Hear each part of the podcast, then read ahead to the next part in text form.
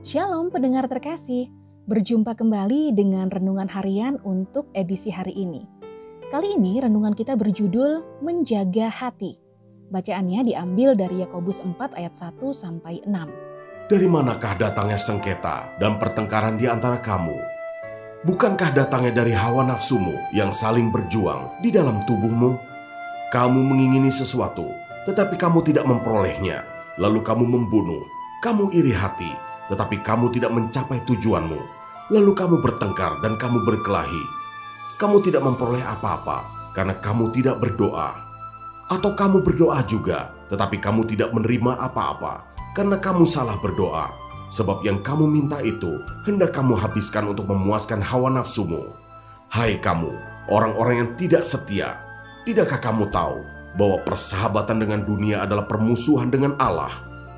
Jadi barang siapa hendak menjadi sahabat dunia ini, ia menjadikan dirinya musuh Allah.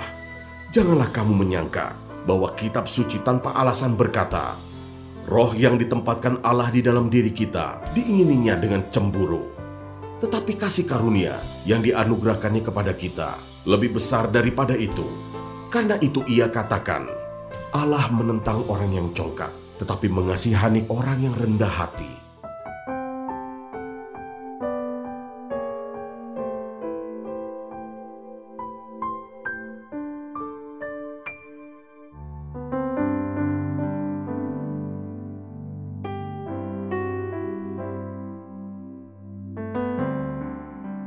Dari manakah datangnya sengketa dan pertengkaran di antara kamu? Bukankah datangnya dari hawa nafsumu yang saling berjuang di dalam tubuhmu?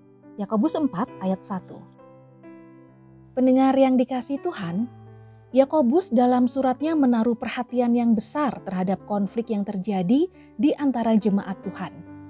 Yakobus merasa konflik tersebut harus segera diselesaikan. Karena jika tidak, maka kehidupan umat tidak akan mengalami kelahiran baru dan tidak akan memiliki pribadi Allah. Konflik itu terjadi karena ada ketidakberesan dalam diri umat. Hal ini berhubungan dengan hawa nafsu mereka masing-masing. Menurut Pendeta Hasan Susanto, Doktor of Teologi, selaku penterjemah dan penyusun kitab perjanjian baru dalam bahasa Yunani dan Indonesia interlinear, hawa nafsu merupakan penyebab ketegangan di antara orang Kristen. Sedangkan perselisihan merupakan gejala yang timbul ke permukaan atau gejala yang terlihat.